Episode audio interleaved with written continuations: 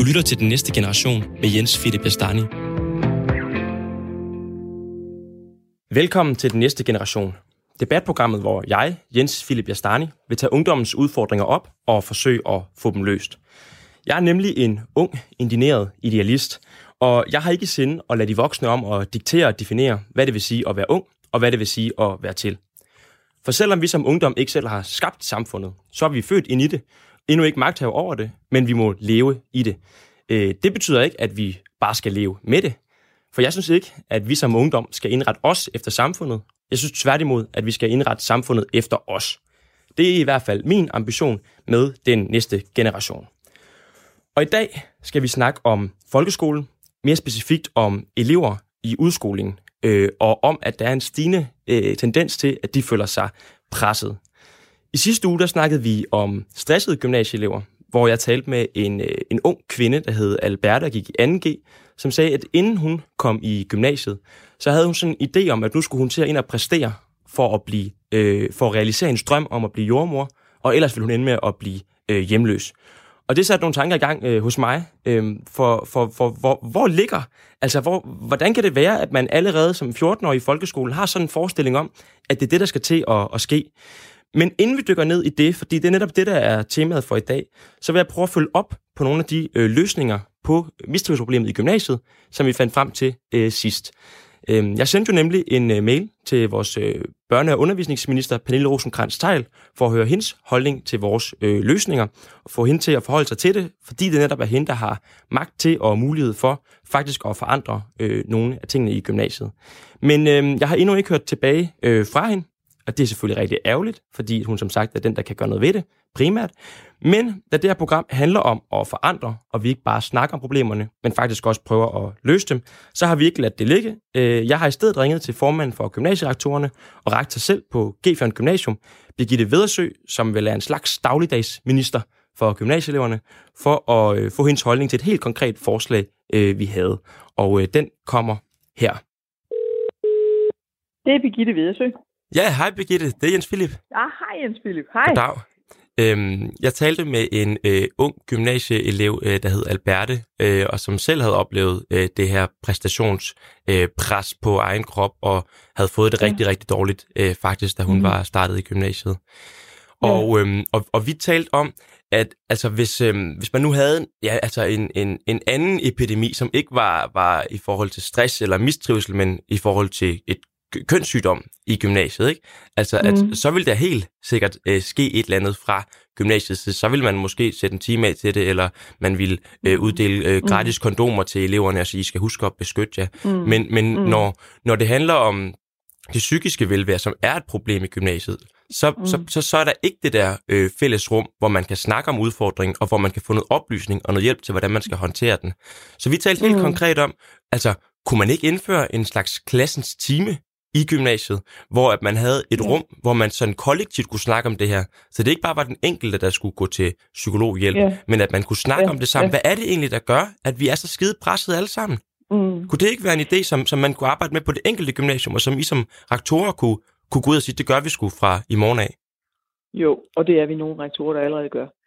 Øhm, det, det, det kunne vi godt. Øh, jeg tror, vi har måske nok en, en oplevelse af, at hvis det skal fungere rigtig godt, så skal der også lærerressourcer på til at øh, facilitere det, eller øh, en eller anden form for ressource, en voksen, som kan hjælpe med at facilitere det, i hvert fald fra start. Øh, det, det er vanskeligt for en ny 1. G-klasse at rumme det, og også at få skabt det fortrolighedsrum, som er nødvendigt, hvis det her skal fungere nogenlunde ordentligt. Og, og så bliver det et spørgsmål om ressourcer. Men det betyder ikke, at man ikke skal gøre det. Jeg synes bestemt, at det er øh, en, en rigtig god vej frem. Der er også skoler, som arbejder med, at øh, når lærerne holder teammøder om klasser, at der så deltager elever i en del af mødet, for netop at få sat den her form for diskussioner på dagsordenen. Og så vil jeg sige til hele øh, den diskussion om, hvad gør man, når det er noget fysisk betinget, der tror de unge, og hvad gør man, når det er noget psykisk. Der er også en grund til, at, at vi ikke siger, vi fikser det og deler gratis kondomer ud. Det er jo ikke et quick fix på samme måde at, at kurere noget, som er sådan en, en, en ting i tiden og en ting i samfundet hos de unge. Men kunne det ikke være start, at man, kunne det ikke være en start, at man skabte det, et rum? hvor man kunne jo, få snakket om det med hinanden? Jo, jeg synes, det godt og... at skabe et rum for det, men jeg synes også lidt, at man overser, at det rum prøver vi jo at skabe hele tiden i undervisningen. Alle de fag, som handler om det her menneske, hvor vi drøfter menneskers livsvilkår og menneskers måde at agere på, er jo også en måde at sætte den enkelte unge og fællesskabet af unge i stand til at mestre sit eget liv.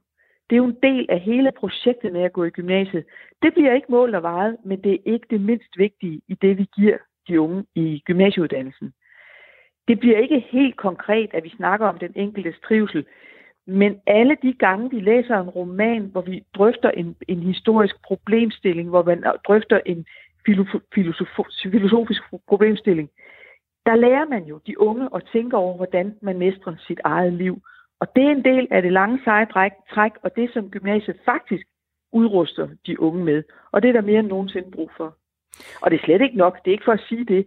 Det er bare for at sige, altså en indsats imod øh, AIDS, det kunne man finde ud af i 80'erne, fordi det er ret meget til at til at føle på. En indsats imod dårlig trivsel, det kræver livsmestring, og det er meget mere komplekst. Men, men kunne, man ikke, kunne det ikke være et sted at starte også? At man, ligesom jo. når man i, i, i 4. klasse i folkeskolen havde nogle, nogle udfordringer med, at der var nogen, der følte sig uden for fællesskabet, så satte man sig ned og havde lærertimer til at, at snakke om, hvordan er det, at vi får det her til at fungere? Hvordan er det, vi sikrer, at alle kan trives? Altså fordi selvfølgelig er der en stor dannelsesopgave, som jo også er det, der skal til for at få folk til at finde, finde ro med sig selv og alt muligt andet. Men, men sådan den mere konkrete, hvad gør vi i, i morgen, når vi møder ind? Ja. Fordi det andet er netop ja. er et langt sejt træk. Ja, Jamen, jeg er helt enig, og, og som sagt, så er der også skoler, der allerede gør det. Vi gør det også på min egen skole. Hvordan fungerer det? Det kræver, jamen, det, det, jeg tror, det fungerer rigtig godt. Jeg tror, det fungerer rigtig godt, at der er elever med til, til lærernes møder og, og øh, teammøder om klassen også. Det tror jeg er en vigtig og nødvendig måde at gøre det på. Men det er også ressourcekrævende, fordi en første G-klasse kan, som jeg sagde lige før, ikke gøre det alene. Der er nødt til at være nogle lærerkræfter på, og, og det er altså svært at finde råd til, når vi i forvejen er presset på, hvor mange hold lærerne skal have. Vil du hvad? Tusind tak, Birgitte. Selv tak, du. Det var som sagt Birgitte Vedersø, som er øh, rektor på G5 Gymnasium og også formand for alle gymnasierektorerne. Og så tilbage til dagens emne, øh, nemlig presset i udskolingen. Udskoling er noget, som vi alle sammen har været igennem på et eller andet øh, tidspunkt, udover dem, som ikke er, er, er færdige med folkeskolen endnu. Og jeg kan selv huske, hvordan at jeg for, det var fem år siden, jeg gik ud, øh, brugte det meste af tiden på at hænge ud med mine homies og være til de øh, første fester, og endda også få min første kæreste. Det var sgu en hyggelig tid. Men øh, i dag, så synes jeg, man, man hører om, hvordan det ikke længere er lutter lavkage. Øh, blandt andet med, med alt det Alberte, hun sagde om at være jordmor eller hjemløs. Der er nogle store valg for fremtiden, der skal træffes. Der er nogle gode karakterer, der skal opnås. Og hamsterhjulet er allerede begyndt at, øh, at dreje. Øh, der er mange, der føler sig udfordret af det. Også på sådan et eksistentielt niveau. Altså, hvem er jeg, og hvad skal jeg blive til? Og, øh, og så er der mange, der føler sig presset, stresset, eller øh, det, der er, er værre. Og jeg vil, at, øh, at vi som ungdom, og altså især den ungdom, som, som er i folkeskolen, skal have lov til at være unge og have det fedt med det, uden at skulle tænke på alt muligt andet, om hvad man nu skal blive til, og om det hele det skal lykkes, eller om man har øh, råd til at leve af en pension. Øhm, og i dag skal vi altså dykke ned i, hvorfor det er unge i folkeskolen allerede er presset, og hvordan pokker vi får gjort op med det. Og øh, med mig i studiet til øh, det har jeg først og fremmest øh, dig, Thea Enevoldsen. Ja. Øh, du er øh, 16 år gammel, det er jeg. Lige blevet 16. Tillykke med det. Tak. Og formand for Danske Skoleelever. Yes. Øhm, du blev selv færdig i sommers. Mm, det er korrekt. Så lige kommer lige ud fra overbygningen. Ja. Lige ud af 9. Og, øh, og hvordan var det? Var I presset? Er I presset? Bare sådan helt generelt, er vi presset? Øh, nogle gange var jeg, nogle gange var jeg ikke. Øh, men jeg tror generelt set, sådan som jeg har det med hele den her sådan, stress- og presdebat omkring ungdom, altså der er ingen tvivl om, at vi har en ungdom, der har det svært på nogle parametre. Og hvis man bare åbner en eller anden undersøgelse om ungdom og vores psykiske trivsel, sådan noget, så er der jo nogle tal, der skriger til himlen. Men jeg tror, at det er vigtigt at huske på, at, den her, at det her pres, det også er ekstremt nuanceret. Mm. Øhm, og at det pres, som rigtig mange grundskoleelever eller udskolingselever særligt oplever, det kommer fra rigtig mange steder af. Øhm, det kan både være det der sådan et større uddannelsesvalgpres, som jeg også tror, vi kommer til at dykke rigtig meget ned i senere, men det kan også være sådan noget helt lavpraktisk, som at skulle gå i bad efter idræt der kunne presse eleverne. Det kan være sådan noget som... Men det er et pres, altså. Man, man har, det er ikke det, er ikke, det, er Ja. ikke det bare, hvor man hygger sig og hænger ud. Og, altså, man, man, man, man går og også, følger. men, det er det også. Men, Men, der er også et pres, Ja. ja. selvfølgelig. Men altså igen, det handler om, at vi har også tid til at være unge, og der er også fester, og der var også skud og glade dage, da jeg gik i 9. Det er der stadigvæk. mm. Men vi kan også godt mærke, at der er nogle valg, der presser på, og der er der et pres, og nogle gange, hvor man føler, at man lige har brug for at stoppe op og tage en dyb indånding. Jeg har også øh, Dorte Ryum Fisker med i studiet, øh, Ja. som selv er folkeskolelærer, lærer, og, øh, og lige nu er næstformand i Aarhus Lærerforening. Det er korrekt. Øhm, er det det billede, som, som, som Thea øh, tegner her med, at der stadig er tid til at have det fedt, men at man også i stigende grad på en eller anden måde er presset øh, på mange forskellige måder? Er det, de kan genkende op fra katedret af? Altså jeg vil sige, jeg har ikke selv udøvende lærer i øjeblikket, men jeg har selvfølgelig tæt kontakt med vores medlemmer, og når jeg har spurgt dem i forberedelsen til det her program, så siger de, selvfølgelig at de godt genkender, at der er en rigtig øh, stor glæde, og, der er, og de, de unge mennesker der er vanvittigt dygtige. Mm. Og, øh, og på, på rigtig mange måder der er der mange positive ting, men de siger også, at de kan mærke presset. Øh, og de siger det netop fordi, at, at sådan et eksempel som karakterer er, er faktisk blevet noget, der ikke længere øh, er en prøve, man øver sig i folkeskolen, som det jo var i den. Jeg gik i folkeskole, der kunne man jo få lov at øve sig i at gå til afgangsprøve. Nu er det faktisk blevet til en eksamen. Mm. Så det betyder noget, og det betyder noget for de valg, også jævnfører din, din historie med jordmoren, hvad jeg skal videre.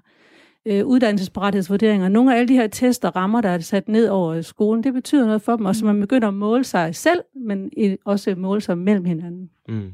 Det er det, jeg, jeg hører lærerne siger.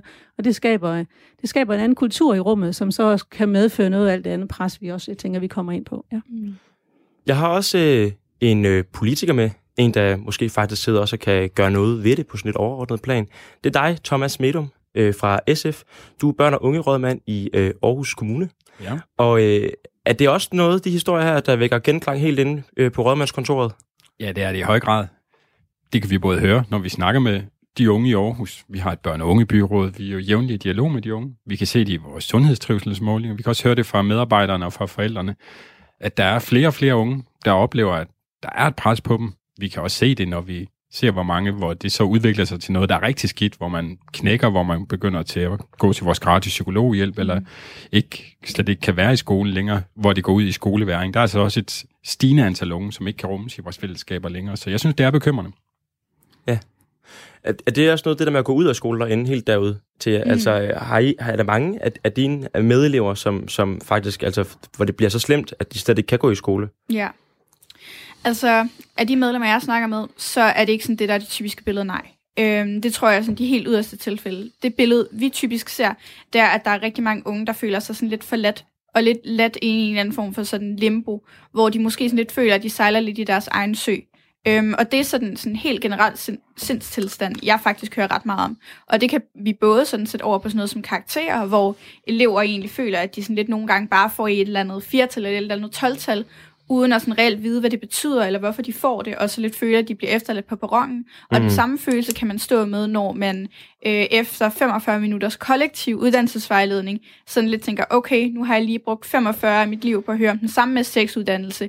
Hvad, hvad kan jeg bruge til det? Men, men du siger, det er mere den der sådan generelle følelse så, Ja, af at være altså lidt sådan- efterladt, lidt for sig selv, lidt, lidt presset. Ja, den der utryghed. Øhm, det vil jeg helt klart sige, er sådan det, der fylder mest. Hvis vi skal sådan kigge på sådan den mest generelle gruppe af elever, så vil jeg helt klart sige, at det er den der følelse af utryghed. Manglende sådan generel vejledning og manglende mangel på en voksen eller en med noget erfaring eller en med en faglig ekspertise, der ligesom tager dig i hånd og hjælper dig og vejleder dig til at, til at træffe rigtige valg, eller til at sætte nogle refleksioner i gang, eller bare kan prikke lidt til dig en gang imellem, og så sige, hey, prøv at tænke over det her, eller måske bør du tænke på noget andet i stedet for det her. Det er sådan Mm. det generelle billede, jeg oplever. Dorte, du er 46 år gammel, Det må man sige. ja, Ja, har jeg lige afslået i radioen. det er okay. Fantastisk. Jeg er okay stolt af. Sådan skal det være. Der er ingen uh, aldersfascisme herinde. Nej. Øhm, du har været lærer i en, en del år. Det er otte år aktiv lærer, ja. 8 år, ja. At, altså, den her følelse af utryghed, som er sådan den generelle, som, som Thea skildrer, altså er det en, der sådan har, har ændret sig? Ja, det vil sige ja til. Det, det er pudsigt lige ved mig og min historie er, at jeg skifter faktisk fra at være lærer, aktiv lærer på en skole i Aarhus til at være næstformand lige omkring 2013, hvor den her folkeskolereform var, og også med arbejdstidsaftalen. Så det vil sige, at jeg har egentlig arbejdet i en anden tid, forstået på den måde, i en anden arbejdstidsramme. Øh, og noget af det, som jeg ved, at vores medlemmer savner i dag, det var noget af det, jeg havde. Det var for eksempel en klasselærerrolle. Jeg var klasselærer, og jeg havde klassens tid med mine elever. Og det var vi også inde på i gymnasieskolen, kunne høre. Og det synes jeg er også noget af det, du siger til jer, vores, vores lærere, de mangler simpelthen tid til at være i rigtig relation med eleverne. Mm. Altså en rigtig, altså en ordentlig relation, man faktisk kan, kan være sammen med, med de her unge mennesker, mm. øh, og børnene også nede i, længere nede i skolen. Og det, og det betyder ikke noget, altså man siger, når der er jo masser af tid i fagene, jamen det er fagene, og det er noget andet. Altså i, når, man har, når man har undervisning, så er man faktisk, jævnfører også noget af det til at sige, så er man i en bedømmelse. For det mm. handler hele tiden om at skulle lære og præstere. Men vi mangler nogle flere frie rum i skolen, og det kan være den klassiske team, vi kender. Men det kan også være lejrskolerne, ekskursionerne, de der oplevelsesting, som... Og, og inden vi kommer for langt over i, hvad vi skal have mere af, og ja. hvad vi skal have, have mindre i, øhm, så vil jeg også godt lige øh, spille et, øh, et klip mere øh, mm. for jer. Øhm, det var som sagt lidt tid siden, jeg selv har gået i, i folkeskolen, øh, fem år siden.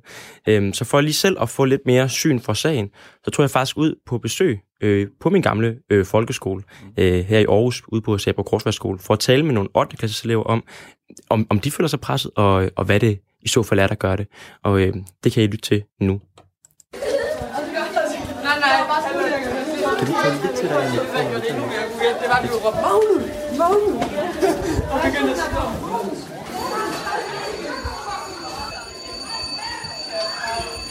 Jeg hedder Isabella, og jeg er 14 år gammel, og normalt så rider jeg. Mine forældre, de øhm, arbejder meget med økonomi og sådan noget, og de vil rigtig gerne have, at jeg også sådan øhm, får en uddannelse og får et godt job, men altså jeg ved ikke lige, om det er nødvendigvis er det, jeg vil. Altså det kan også godt være, at jeg bare vil noget helt andet, slet ikke engang på gymnasiet eller sådan noget. Det ved jeg slet ikke endnu. Så det er sådan lidt pres, at de godt vil have, at jeg ligesom, får en god uddannelse, men jeg er ikke rigtig sådan selv ved det. Mit navn er Allan. Jeg er 14 år gammel. Jeg går på Sabro Kurs i skolen. I fritiden så spiller jeg så Og ja, så sidder jeg bare og spiller Counter-Strike. Prøver, prøver, at, gå profes- prøver at blive professionel, øh, selvom det bliver til noget. Men ja, det er det. Jeg kan mærke presset, især fordi jeg har øh, en ældre kusine, eller grandkusine, som har et snit på 11. Og så har jeg fået meget presset også. Det kan jeg så også sige for min lille søster, også fordi jeg har, jeg, skolen er ikke super svær for mig lige i øjeblikket. Så min lille, men min, skolen er meget svær for min lille søster, så hun kan i hvert fald mærke det. Uh, jeg kan godt mærke presset også, når jeg skal på efterskole næste år, så forventer mine forældre, at jeg tager den internationale linje. Uh, så det har jeg hørt er meget stræberagtigt, så jeg kan godt mærke presset lige nu. Altså, jeg føler ikke rigtigt, det sådan har været vejledning, det vi har sådan fået. Øhm, altså det har i hvert fald ikke givet mig nogen som helst vejledning af, sådan, hvad jeg godt kunne tænke mig på nogen som helst måde. Er det noget, du føler, sådan, at de mangler at få, eller? Mm, ja, altså jeg føler ikke rigtig, at jeg ved sådan, så meget om, hvad jeg i virkeligheden kan blive. Altså jeg føler meget, at de forskellige uddannelser, jeg har hørt om, det er sådan mine forældre, der har sådan introduceret mig til dem. Så jeg føler ikke noget, at det er noget, jeg har fået i skolen. Så ja.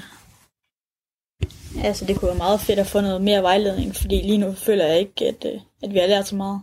Det er egentlig mest det der jobkompas, der har hjulpet os inde på en hjemmeside. Jeg kan ikke helt huske, hvad den hedder.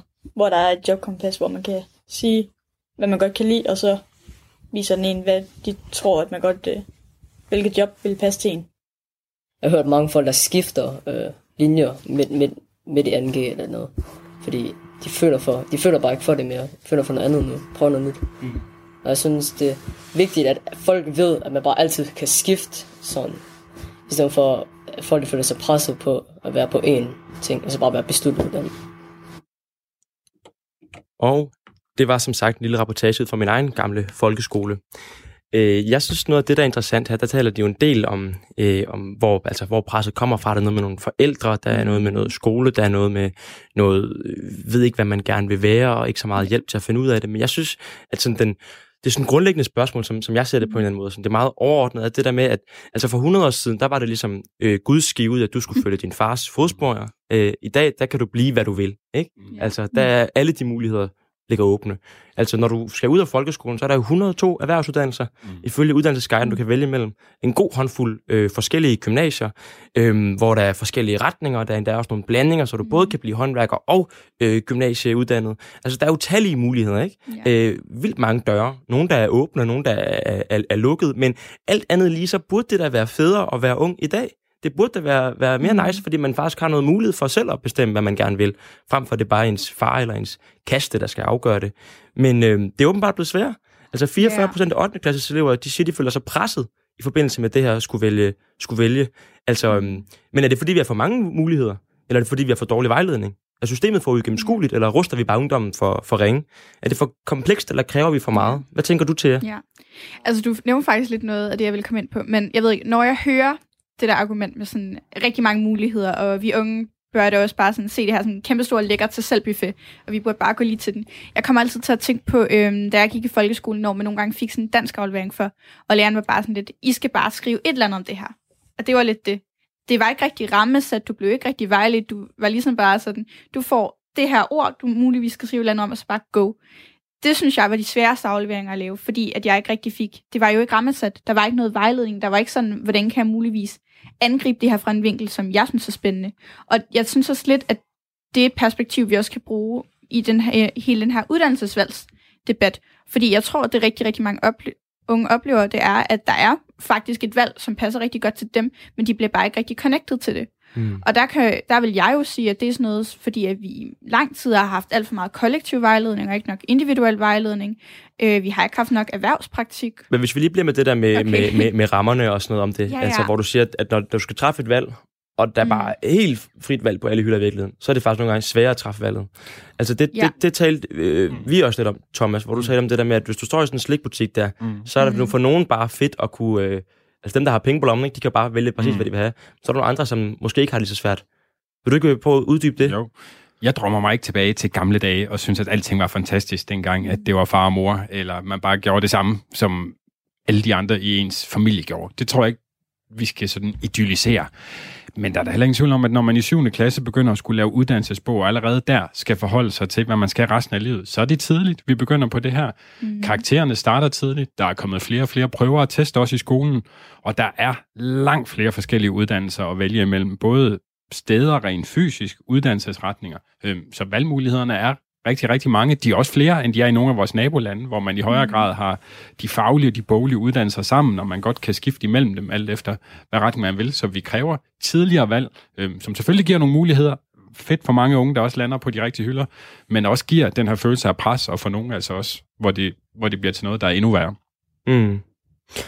Mm, Dorte, du mm, sagde noget af det samme faktisk også. At, man, at, at, at, at det handler ikke om, at man skal, altså at mulighederne er et privilegium sagde du, ja, øh, for de unge. Det er en gave, men der skal, der skal være rammesat, sagde du faktisk også. At man skulle have noget hjælp af nogle voksne til at sætte noget retning på. Lige præcis. På det. Og det handler både ind som, ja, i hele vejledningsdelen, mm. som jo, så bliver det meget konkret. Men jeg tænker faktisk, det handler også om hele, hele skoleforløbet. At vi med, med, de, med børnene og de unge lærer dem det her øh, kritisk stillingtagen. Hvem, ja. og, og langt mere og langt tidligere begynder at snakke om, jamen, hvem er jeg? Det kan man jo ikke måske lige vide, når man er syv år lige startet, mm. men, men når man når til udskolen, så begynder der at være nogle, nogle idéer inde i iboende, det unge, det unge menneske. Hvem er jeg? Hvad er, det, hvad er det, jeg tænker, jeg er god til eller interesserer mig for? Og inden for den ramme, Altså, der skal vi, jeg skal vi som lærer hjælpe med at sætte nogle rammer, guide det den vej, så alt ikke bare står åbent. For jeg tænker faktisk også...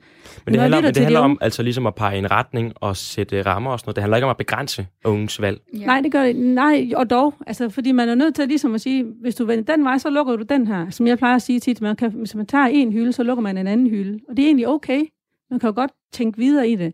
Men jeg oplever faktisk, at de unge, de er, øhm, de er bange for at træffe valg, fordi de er bange for at lukke et låg. Så, ja. jamen, hvis jeg vælger det, så kan jeg jo ikke det andet. Hvad, hvad oplever, hvad, hvad siger de ja. unge selv til det, så var lige at sige? Hvad siger vi jamen, til, fakt, hvad siger du? Øhm, jeg tror også, at vi, inden vi snakkede sammen, så nævnte jeg også næsten øh, ordret det, Dorte sagde, det, med, det der med, at grund til, at uddannelsesfaldet det kan presse så mange unge, det er fordi, det er første gang, vi føler, at vi skal tage en stor beslutning. Det er første gang, vi føler, at vi bliver nødt til at lukke nogle døre, vi bliver nødt til at sådan, snævre vores valg lidt mere ind.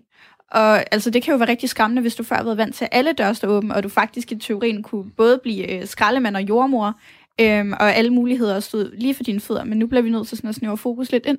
Og der tror jeg bare, at det er vigtigt, at vi gør det på et oplyst grundlag, fordi mm. det er jo også det, jeg hører, når vi hører nogen, som jeg ved, hvad var det, hun hed, Isabella?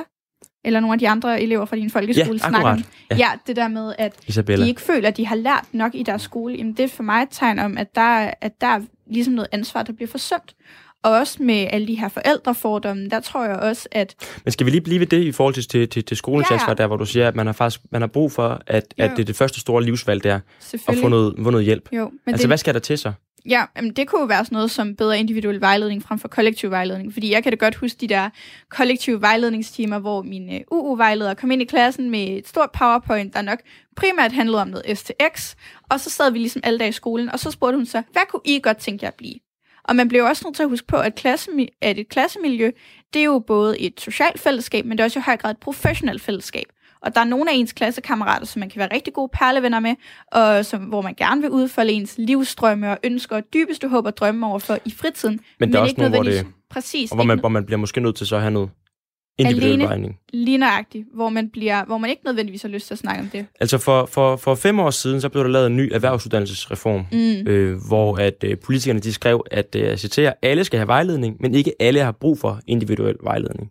Jeg tror, alle har brug for individuel vejledning på et eller andet tidspunkt i deres liv. Så du mener, at vores politikere de tog fejl, dengang de skrev Ja. det her? Det synes jeg. Hvad mener du, Thomas? Du er selv politiker, og du er faktisk også en del af et parti, mm. Mm. som var med i den her øh, reform. Ja, jeg sad dengang og havde ansvaret for UU-vejledningen i Aarhus Kommune, og var den, der så fik opgaven til jeg også at sige til en hel masse mennesker, de ikke skulle have et arbejde længere, fordi der blev hævet rigtig mange penge ud af, Ja. af UU-vejledningen dengang. Det synes jeg var ærgerligt. Jeg, jeg tror, vi skal tilbage til også at have mere individuel vejledning, men jeg tror grundlæggende, at det er symptombetaling. Altså, jeg er tilhænger af, at vi skal reducere antallet af valg, og vi skal udsætte, hvornår de unge skal tage valget. Jeg synes ikke, man skal stille de unge Hvis vi allerede med i det med 7. og at, 8. at klasse over for udsætte det det, her skarpe det, valg. det kommer vi tilbage til. Mm, Det lover vi kommer tilbage til. Hvis vi fokuserer på antallet af valg lige nu, Men jeg synes så er også, det også for stort. Ja, det synes jeg. Jeg synes ikke, man skal kunne vælge 102 forskellige erhvervsuddannelser. Jeg synes ikke, man skal vælge meget skarpt mellem om en boglig eller en faglig vej. Jeg synes, vi skal gå mere i retning af at have 12 års enhedsskole, ligesom vi kender fra, fra Norge og Sverige. Og så kan man specialisere sig inden for det, men det bliver ikke så ultimativt et valg, man skal træffe allerede i grundskolen.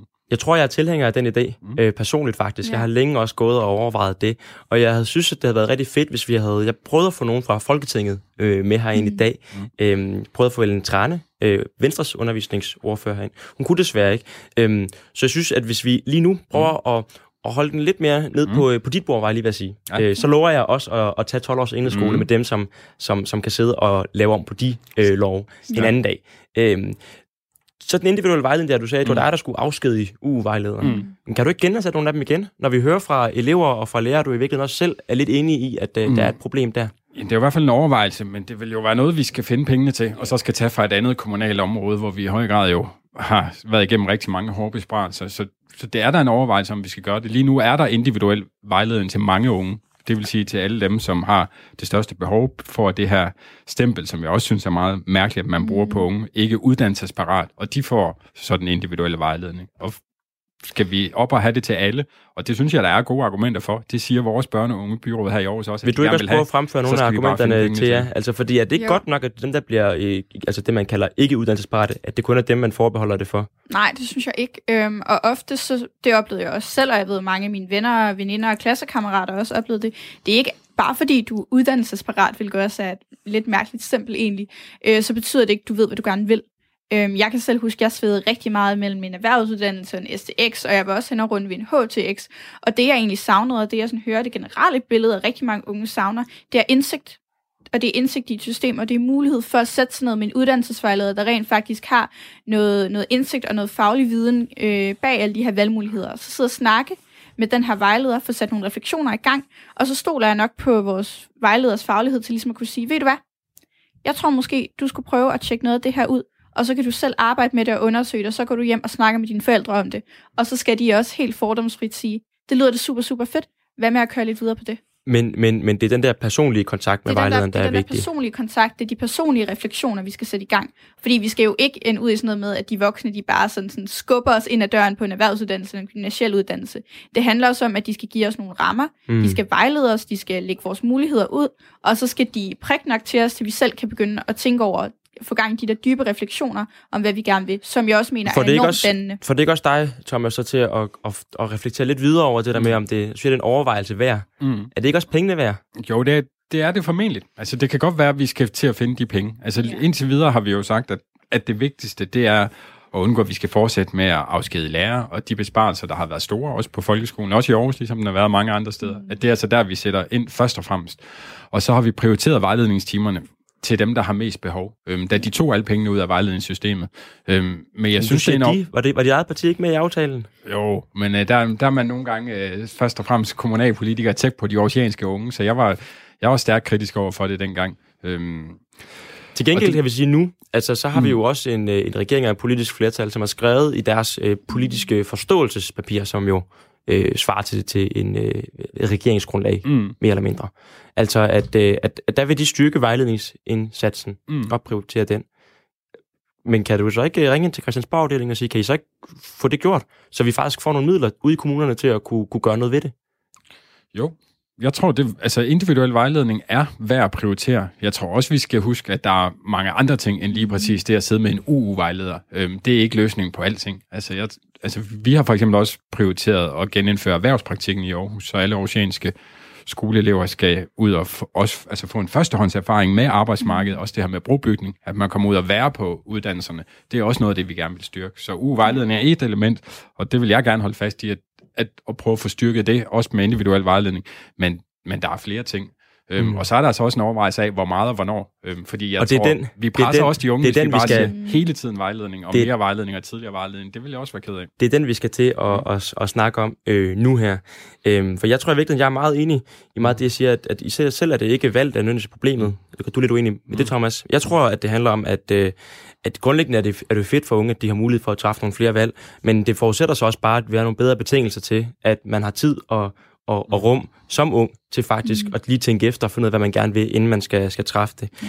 Og, øh, og der handler det jo også om, hvornår man mm. bliver øh, stillet det her valg. For det er jo ikke kun valget i sig selv, øh, og, og så måske at gøre det lidt i blinde. Det handler også om, at man skal gøre det rigtig hurtigt, man skal gøre det rigtig tidligt, og man skal skynde sig øh, mm. rigtig meget. Og det er faktisk det, der kommer til at være temaet her i den øh, næste runde. Du lytter til den næste generation med Jens Philip Bastani. Jeg var jo ude og snakke på folkeskolen, øh, hvor at, øh, at, at jeg også spurgte, øh, spurgte de 8. elever, jeg snakkede med, ind til det her med, om, øh, om de fik vejledning. Og de var lige startet i 8. klasse jo. Og så spurgte jeg også, om, øh, om, om det ikke var meget fedt, at de ikke fik vejledning endnu. Øh, og, og det vil jeg godt lige prøve at spille et klip med øh, her. Er I, er I sådan blevet bedt af skolen om at tage stilling til, hvad I gerne vil være, når I er færdige? Du sagde, det var dine forældre og sådan noget, men det er ikke, fordi skolen har været ude og sådan sige, hvad skal I nu? Nej. Nej. Er det, er det et problem, at de ikke har det, eller er det fedt, at de bare får lov til bare at gå i skole og så hygge sig med det? Altså, jeg synes, det er fedt, at vi ligesom går i skole, og så går vi bare i skole. Vi laver ikke alt muligt andet.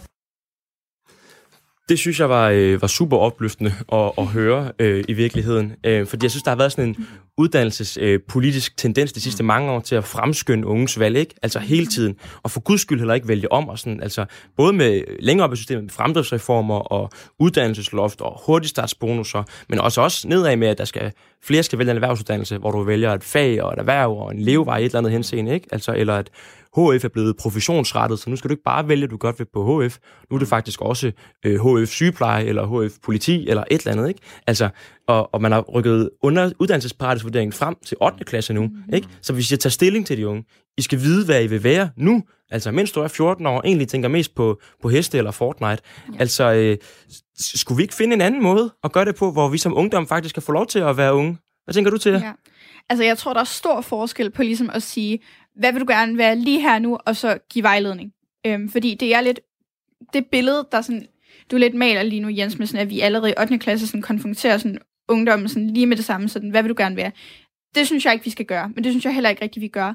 Øhm, og jeg synes egentlig faktisk, jeg synes faktisk, det er en god idé, hvis vi begynder at vejlede der omkring 8. og 7. klasse, hvis vi begynder at åbne op for mulighederne, brobygningsforløb. Er det, ikke, er det ikke federe, hvis man, hvis man venter med det til 9. klasse, og så bare får så lov bliver til du jo endnu at mere være... presset, hvis du, venter, hvis du skubber det hele hen til 9. klasse, og så et halvt år før du går ud af skolen, så bare bliver smækket i hovedet med 100 brobygningsforløb, øh, alle mulige uddannelsesplaner, der skal skrives, og alle de her studieretninger, som du aldrig nogensinde har hørt om før. Det vil presse mig endnu mere, kan jeg sige. Mm. Og jeg synes egentlig også, at sådan hele det der åbent skolekoncept, hvis sådan at inddrage Hvis vi, lige, hvis vi lige gemmer den et øjeblik, Jo. for lige at tale om det her med altså selve tidspunktet for det. For du var inde på det tidligere, Thomas, og jeg har afbrudt dig et par gange, hvor du prøvede at tage forskud på det. Mm. Du synes, øh, at, det, at det er for tidligt, det vi gør i dag? Jeg synes, det er tidligt. Altså, Mm. vi har jo været i gang med at starte i 7. klasse en dag med at prøve at lave noget tidligere uddannelsesparathedsvurdering. Og det er vi også gået væk fra nu. Jeg synes, det er mange valg, man kommer til at forholde sig til meget tidligt. Jeg synes, den her uddannelsesparathedsvurdering øh, ligger tidligt, giver mange unge et stempel, som det kan godt være, at det ikke er ting sådan for de politikere, der indførte det, men bliver oplevet som om, at jeg er ikke egnet til uddannelse. Det synes jeg simpelthen ikke, vi kan være bekendt at sige til de unge. Og der synes jeg godt, man kunne vente til senere øh, med at gå i gang med nogle af de her mere formelle ting, hvis man holder fast i, at der er behov for os at lave den slags vurderinger. Så ja, selvfølgelig kan man godt snuse til, hvordan samfundet ser ud for de forskellige uddannelsesretninger ser ud. Det synes jeg bare er dannende. Øhm, så hvis man gør det på den måde, er det fint at starte tidligere. Men det her mere hardcore, hvor man begynder at lave uddannelsesbøger, lave vurderinger og blive sorteret, øhm, det, det synes jeg, vi skal vente med så, til så sent som muligt i virkeligheden. Hvordan ser, ser du på det, Dorte? Også i forhold til dannelsesopgaverne, i forhold til faktisk at lave undervisning, som bare handler om, om faget frem for alt muligt andet og sådan noget? Jamen, jeg tænker lige præcis, at nogle af de rammer, der er sat ned, altså, ud, altså de her redskaber, uddannelsesparatsvurdering, det kan være national test, det er jo sådan en hel historie for sig selv, og så videre. Det har gjort noget ved den, som jeg var inde på tidligere, ved den relation, der sådan set er jo langt vigtigere. At man er, har tid i skolen til at være sammen, børn, voksne, unge, og, og lære hinanden at kende, og den måde udvikle. Lade eleverne have indflydelse på, hvad vi arbejder med i fagene, sådan at fagene også er med til at, at, at belyse det. Det behøver ikke at være konkret vejledning. Det kan også være, at man arbejder med, med erhvervsmuligheder i en helt anden sammenhæng, og mm. helt ned fra mellemtrinet. Mm. Så, så jeg tænker, at man har, man har, lidt, man, man har lidt glemt værdien i, at vi har et skolesystem, hvor vi er voksne og unge mennesker og børn sammen i mange år, og udnytte det på en anden måde. Og det er desværre også nogle rammebetingelser, som så er blevet fjernet, som, som har, har gjort det sværere. Mm. Og det, er, det vil jeg ønske, at vi kunne få tilbage, at det er lidt, lidt, mere ro, lidt mere ro til den opgave, som faktisk er, at det er jo, at være i skole. Og, øh, altså, det er jo et kæmpe privilegie at være lærer og få lov til at, at uddanne og danne de her børn og unge mennesker. Men, men der skal også være rummet til det, ellers så bliver mm. det sådan set mere en, en hælden på læring, og det tænker jeg ikke hverken vi eller samfundet er tjent med. Nej, vi vil ikke have en pølsefabrik i hvert fald. Nej, det vil vi ikke. Det skal være en folkeskole. Eller grundskole, ved jeg, du går op i. Til. Ja.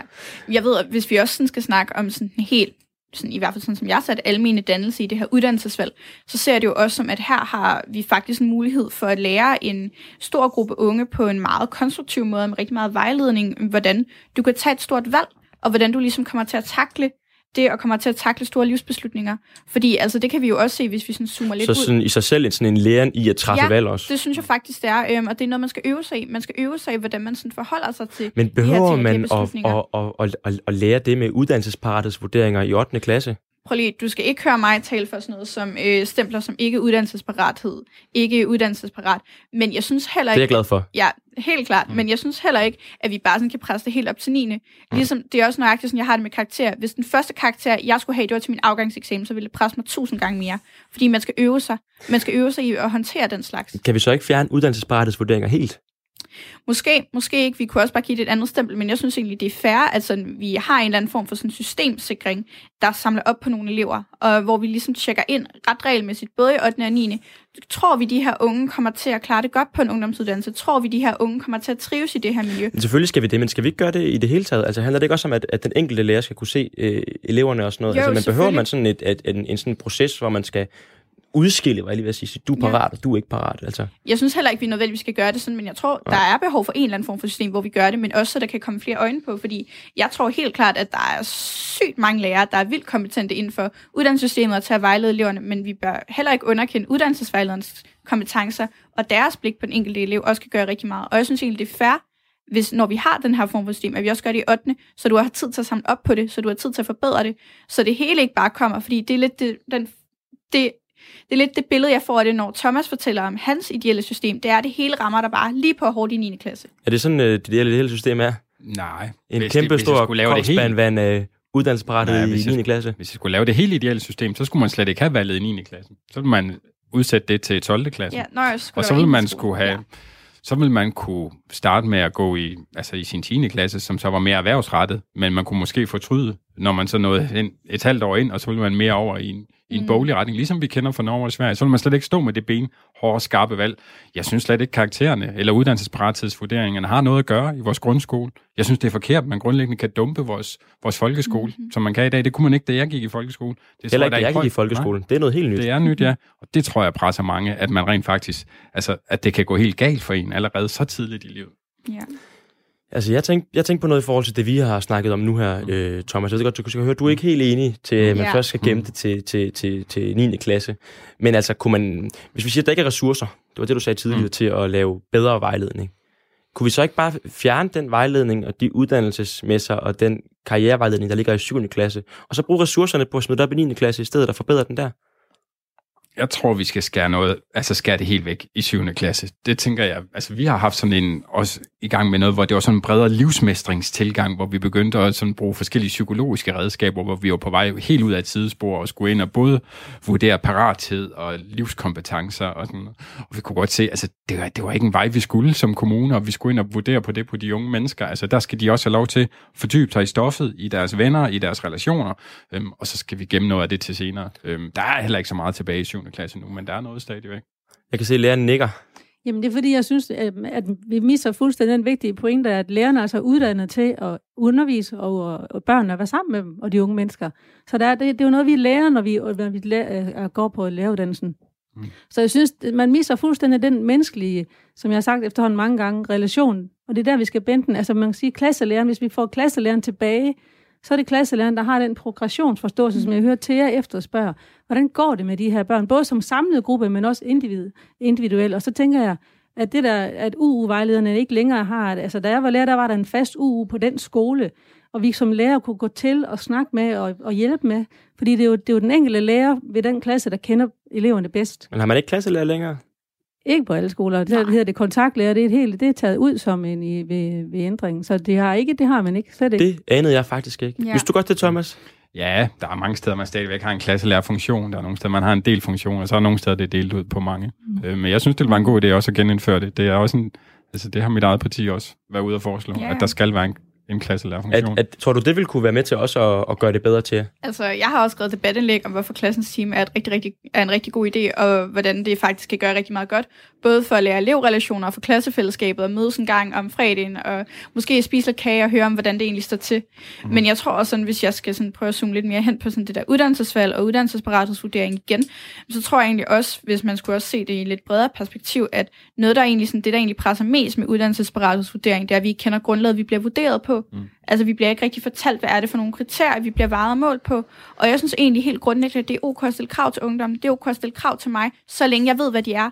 Fordi og, så er det og, rimeligt. Og der, der er det optagelses adgangskravet, karakterkravet øh, ja. til gymnasierne jo øh, lidt sjovt at tage, tage fat i, fordi ja. der blev indført et karakterkrav for fire år, tre år siden, tror jeg, at man blev enige om politiske aftaler. Det først trådte i kraft fra sommerens optag, hvis mm. jeg husker korrekt.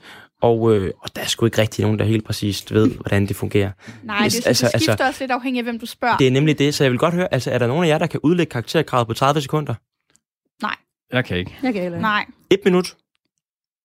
Jeg skal heller ikke prøve. Jeg har været på Rigskov Gymnasium i dag og spurgt også ind til både, hvordan, altså den evige debat, både om hvordan man bliver optaget, men også fordelingen af, hvordan ja, man kan ja. blive optaget med sociale kriterier og sådan noget, hvad de egentlig tænkte om dem.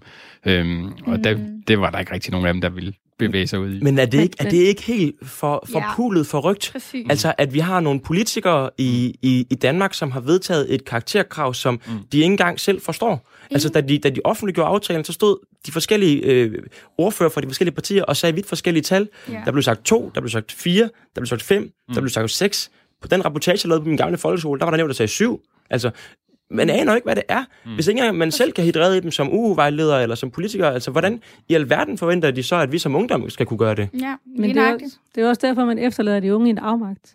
Altså, og det er, det er de mange valg, men det er også den kompleksitet ind i det, bare det enkelte valg. Det er så komplekst. Altså jeg tænker, hvis man også tænker, at forældre også skal være en del af vejledningen, og det tænker jeg bestemt, at forældrene mm. skal. De skal jo også overveje, hvordan, hvor hårdt de presser. Jeg selv mor til to, så jeg ved godt, hvad jeg taler om. Men, men jeg synes, det er alt for komplekst. Det, kan, det, er ikke, altså det skal være langt mere simpelt. Det er også, du har været inde på, Thomas. Det skal være langt mere simpelt, og så skal vi... Og så er der også noget med de lukkede døre i virkeligheden, ikke? Altså, ja, præcis. Jeg, jeg, synes i hvert fald, jeg synes, at det er, øh, altså undskyld min franske, mm. men fucked up, at man, at man siger til 15-årige mennesker, ja, men du har ikke uh, fået karakter, så du er bare mm. lukket ud fra at komme ind på ja. den uddannelse, du egentlig brænder for og gerne, uh, gerne vil tage. Du så jo rigtige mennesker fra, som man har vist faktisk for mange af dems vedkommende, at de dels kan bestå gymnasiet, ja. men at jeg skal blomstre op i det. Altså er det ikke meget tidligt at blive sorteret fra at få lukket døre i hovedet på sig på den måde? Til Jo, altså lige præcis med karakterkravene, der tror jeg, vi er helt enige, Jens. Øh, jeg synes også, det er en meget, meget mærkelig måde at gøre det på. Og jeg tror lidt, det var sådan et initiativ fra nogle tidligere regeringer side, hvor man lidt prøvede at presse nogle elever op på en erhvervsuddannelse, øh, og ikke så meget op på gymnasiet. Og det kan man jo også sige egentlig er en grundlæggende, øh, også undskyld mit franske, øh, fucked up tilgang, at man ikke vejleder efter elevernes ønsker og behov, men mere efter sådan samfundets behov. Og det skaber jo i hvert fald for mig at se en helt naturlig grobund for mistrivsel. Men det er også for mig at se nemlig det her med, at øh, med karakterkrav og lukkede døre ud i et gennemskueligt system, så sætter det jo også bare endnu mere den der utryghed i fokus. Mm. Og når jeg egentlig sådan taler med mine medlemmer om, hvad de har brug for, hvad eleverne har brug for, hvad unge har brug for, så har vi ikke nødvendigvis brug for, at vi afskaffer karaktererne. Vi afskaffer uddannelsesparathedsvurderingen. Vi har brug for voksne, der træder i karakter, og, Og voksne, det der vejleder er det, vi skal snakke om øh, nu. Hvad vi så har brug for. Hvad vi skal Ja. gøre. Hvad vi kan fjerne, og hvad vi kan sætte i stedet for. Øhm, men først for lige prøve at opsummere så. Altså vi har snakket om, at der er noget med noget vejledning, som i dag ikke er, som det skal Mm. være. Som er for ringe, og som ikke er individuelt. Det kan vi godt blive ret enige om i hvert fald. ikke. Så er der også noget om øh, uddannelsesparathedsvurderinger, og noget med, at man stempler nogle elever på en måde, som ikke er hensigtsmæssig. Så er et spørgsmål om, hvorvidt man skal gøre det, og i så fald, hvornår man skal gøre det. Om vi gør det for tidligt. Øh, Ja. Og så er der så det spørgsmål, som jeg synes, vi skal snakke om nu. Hvad er det så, vi gør? Hvad kan vi blive enige om? Og hvad vil vi gå ud og, og, og, og gøre ved det? Ja. Du lytter til Den Næste Generation med Jens Philip Bastani. Så hvad gør vi? Hvad tænker I? Hvad skal vi afskaffe? Hvad skal vi indføre? Ja. Jeg ved ikke, altså, jeg har lidt nogle løsninger, men øhm, de går jo sådan lidt på to ben. Der er inden for de nuværende rammer, og så nogle rammer, vi kan ændre. Hvis man skulle gribe fat i sådan det, vi kan gøre lige nu, og som jeg tror vil hjælpe rigtig mange elever med at træffe en bedre beslutning, og føle, at de er bedre rustet til at træffe det her valg. Øh, individuel vejledning, men også noget som øh, erhvervspraktik. To års obligatorisk erhvervspraktik i 8. og 9. Mm. Øh, vi oplever rigtig mange unge, der egentlig siger, at de gerne vil i lidt mere erhvervspraktik, øh, men at de faktisk får fravær for det, og egentlig ikke rigtig har mulighed for det de facto. Øhm, og så også noget med mere åben skole. Altså det skal være mere almindeligt, at sådan skolen bliver åbnet op, og at man i dansk har kontakt til øh, sådan noget som Aarhus Stifttidende, det lokale medie, eller at man i Radio 4. Radio 4, eller at man øh, ude, i, ude i matematik til en lokal tømmerforening og ser, hvordan man bruger Pythagoras sådan helt konkret. Det der med sådan at blive udsat for, for andre rammer og for andre arbejdsmiljøer og læringsmiljøer end skolen, det kan virkelig, det er noget af det, der sådan afklarede mig mest, og jeg ved afklarer en hel masse elever også. Inden du siger, hvad du tænker om det, Thea siger, Thomas, mm. hvad tænker du så selv, at det vi tager med, og, og, og du måske som rådmand mm. også faktisk vil gå hjem og, og prøve at indføre? Du har jo et, et flertal bag dig. Mm. forudsætter jeg. Jamen, jeg er optaget af, at vi også skruer ned for noget af presset på de unge. Det handler blandt andet om, hvor meget vi bruger karakterer i de aarhusianske folkeskoler. Vi har et forsøg lige nu, hvor vi arbejder med karakterfri hverdag på en række folkeskoler. Det forsøg, det følger jeg rigtig, rigtig tæt, og jeg håber, at det får nogle resultater, der er så gode, at vi kommer til at skulle udbrede dem. Så er jeg også optaget af, hvordan vi arbejder med vejledning. Vi har jo fået et lovgivningskrav omkring, at vi skal få flere unge i erhvervsuddannelse. Så det med, at de unge bare skal vælge den hylde, der passer på dem bedst muligt, det kan jeg ikke arbejde efter inden for rådhuset. Så jeg skal finde nogle intelligente måder, blandt andet erhvervspraktik, og prøve at synliggøre, at der også er andre veje end at gå, øh, end at vælge gymnasieuddannelsen. Og det er jeg også optaget af, hvordan vi gør det, uden at det kommer til at opleves som et pres, at nu kommer vi at dunker med erhvervsuddannelsen i hovedet. Kunne du bruge noget af det, som Thea foreslår? Ja, det kan jeg. Altså, jeg, erhvervspraktikken kan jeg selv huske, fra da jeg gik i skole. Hvis jeg tager en tilfældig uge fra min folkeskoletid, så er det svært at huske, hvad jeg kan lave. Men jeg kan godt huske, da jeg var i praktik på et bibliotek og fik lov til at vælge, hvor mange album af Quark tegneserien, der skulle være med til at blive indkøbt. Og jeg kan huske det som en god uge, som gjorde mig nysgerrig på, om det var den vej, jeg måske skulle. Mm. Øhm, og det, det vil jeg gerne være med til at give de aarhusianske unge den mulighed tilbage. Og ellers, hvis du har flere forslag, så er du altid velkommen til en kop kaffe hos os i Rigskov. Det lyder dejligt. Det Sådan. vil jeg gerne. Hvad med fra lærersiden? Jamen, jeg vil sige, at min erhvervspraktik tidligt, den var, den, den var tydeliggjort for mig, at jeg skulle have et fravalg. Jeg gik i, i øvrigt noget, en litograf, det tænker jeg, det findes mere, dem der sad og satte aviserne op i gamle dage. Der fandt, det skulle jeg ikke, jeg skulle, jeg, der fandt jeg ud af, at jeg skulle lave noget med mennesker. Så startede jeg i øvrigt først på læreruddannelsen, da jeg var 28, som jeg er en meget vigtig personlig pointe. Der var gang i alt muligt andet. Og det er jeg også, synes jeg også er vigtigt. Vi er nødt til at sætte tempoet ned i det her land, sådan helt Mm. generelt, eller måske samfund. Men, men det, som jeg synes er vigtigt, Ja, fordi det er, der, at vi skal skabe nogle flere præstationsfrie, præstationsfrie rum i skolen, og så skal vi have, så skal vi have den klasselærerfunktion rigtigt tilbage. Fordi der er jo også, altså hvis nu siger du det der med, at der er noget galt i samfundet også, ikke? Altså, mm. Mm. der er jo også spørgsmålet om, hvorvidt det her det overhovedet er et folkeskoleproblem, først og Ja. fremmest. Det Altså, tror jeg ikke, ja. Altså, øh, nu har vi snakket om det, fordi det er noget af det, som vi helt konkret kan ændre på, Ja. fordi at øh, en af jer er lærer, en af jer er elever, og en af jer er øh, børn og unge øh, rådmand. Men der er jo også super mange øh, andre ting. Og godt tænke mig lige at spille et, øh, et klip, øh, endnu et klip med jer, Ja. øh, fra, øh, fra øh, som, som noget Allan, øh, han, han siger, da jeg snakker med øh, ham, altså 8. klasseeleven ude på min gamle øh, folkeskole. Øh, det kommer her. Jeg føler, at lige nu, så snakker de meget om, hvordan der er for mange pensionister, og hvordan der mangler unge mennesker. Og så sætter, sættes der meget pres på, at vi får en uddannelse, tjener godt penge ind for at kunne, øh, hvad hedder det, kunne passe på de ældre. Forsøger. forsørge de ældre, ja, præcis. Så ja, det er det. Jeg synes bare, der er, nogle gange snakkes der for meget om det. Ja. Nogle gange er det lidt nævre, giver det kuldegysninger at tænke på, at så, så har, står vi til ansvar for klimaet, og vi står til ansvar for, for de ældre og alt muligt. Jeg synes, det der med klima, hvis man, de gør det sikkert, de ændrer jo også, de prøver jo også at fikse det lige nu. Men jeg synes, det er lidt hårdt at putte det på den yngre generation. Men har vores, har vores generation fået pålagt for meget ansvar? Ja, det, det synes jeg, det synes jeg, vi har. Øh, fordi det er jo ikke, det er jo ikke os, der har, der er jo ikke os, der har jo, der har ødelagt klimaet, vel? Det er jo dem før. Men så vi står, står vi til ansvar for det hele. Og selvfølgelig burde vi også stå til ansvar. Altså, det er jo bedre, end at give det videre til det næste.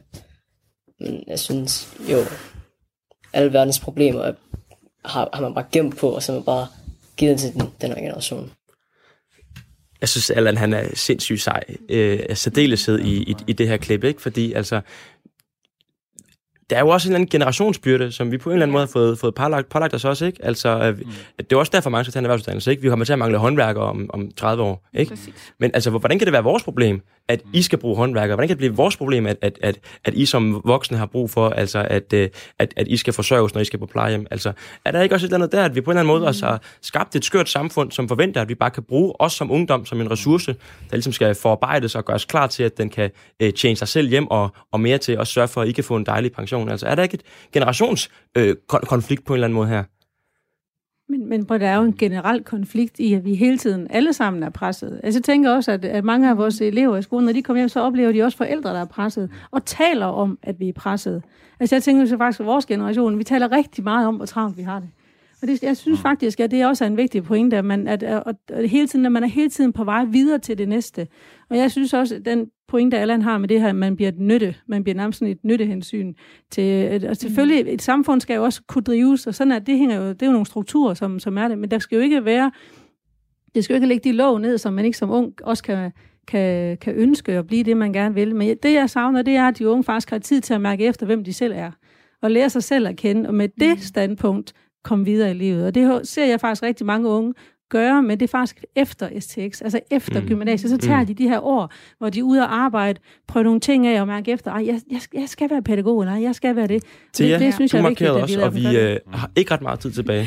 Nej, øh, jeg synes egentlig, Allan han rammer rigtig godt plet, fordi jeg kan genkende et generationsbillede øh, rigtig godt. Det der med, at vi er, at min generation, vi er hårdt arbejdende vi vil gerne det her samfund, øh, og vi vil rigtig gerne tage ansvar for os selv, for vores egen læring, og for det samfund, vi kommer ud og ligesom øh, skal være en del af. Men jeg synes også, tit, jeg synes også han understreger det der rigtig godt med, øh, både med klimaet og med uddannelsesvalg og med den danske opgave, som jeg snakker om tidligere, det der med, at vi får bare smidt et eller andet i hovedet, og så siger de voksne, gå i gang.